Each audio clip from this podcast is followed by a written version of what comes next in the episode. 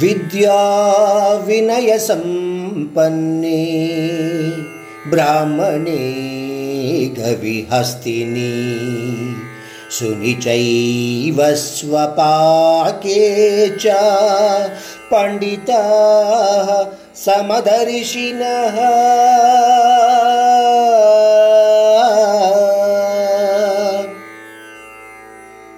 ఈ శ్లోకము మరొక్కసారి వర్ణ సమానతలు జీవరాశుల యొక్క తత్వాల గురించి తెలియచేస్తుంది.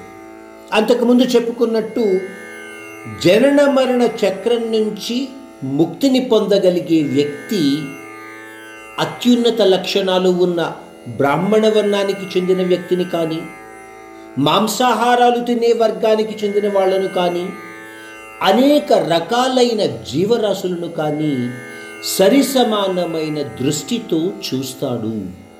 అంటే వాటన్నింటిలోనూ కూడా ఒకే రకమైన ఆత్మతత్వాన్ని లేదా ఆత్మస్వరూపాన్ని చూస్తాడు.